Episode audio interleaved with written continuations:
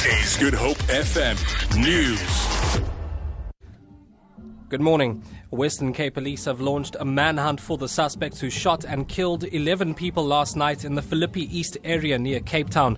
Provincial Community Safety Minister Dan Plato says a team of top detectives has been assigned to the case. It's alleged that twin brothers began shooting people at a tavern in the Marikana informal settlement and then attacked the other victims at two or three nearby sites. Plato says the motive for the massacre is unclear and authorities do not know do not know at this stage if it's linked to another shooting incident in the area earlier this week. Earlier in the week, seven people were shot, also in the Marikana Greater Philippi area. We are not sure if, if the incidences are linked, if it was retaliation uh, after uh, the earlier shootings, but the picture will get much, much clearer during the course of the day and over the weekend.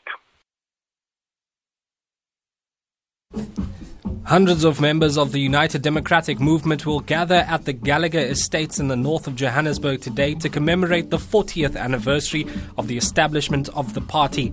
The UDM is a centre right political party which was formed in 1997 by General Bantu Holomisa and prominent former National Party member Roelf Meyer.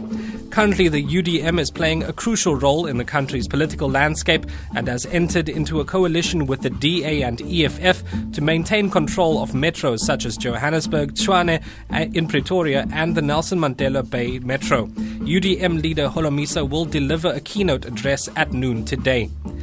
Chief Justice Mogoeng Mogoeng says English will remain the main language used by the appeal courts, although South, South Africans are free to express themselves in their mother tongue during appeal matters.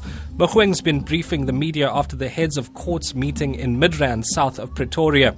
He says they took into account the emotive nature of the language issue as well as the advantages of using English.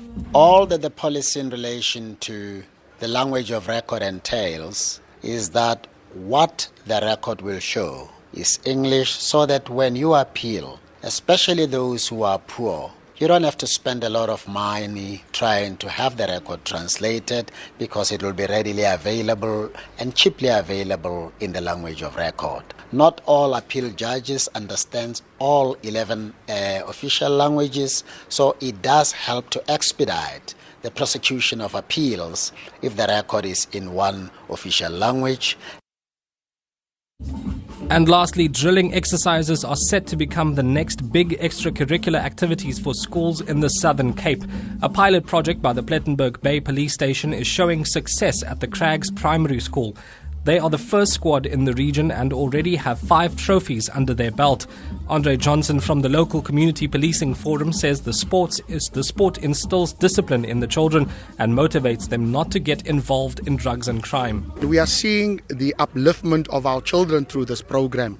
There's definitely a development plan that is in place, and um, we're seeing this project rolling out you know, to younger children as well, because it brings them and uplifts them to see something in the future as we bring order and discipline.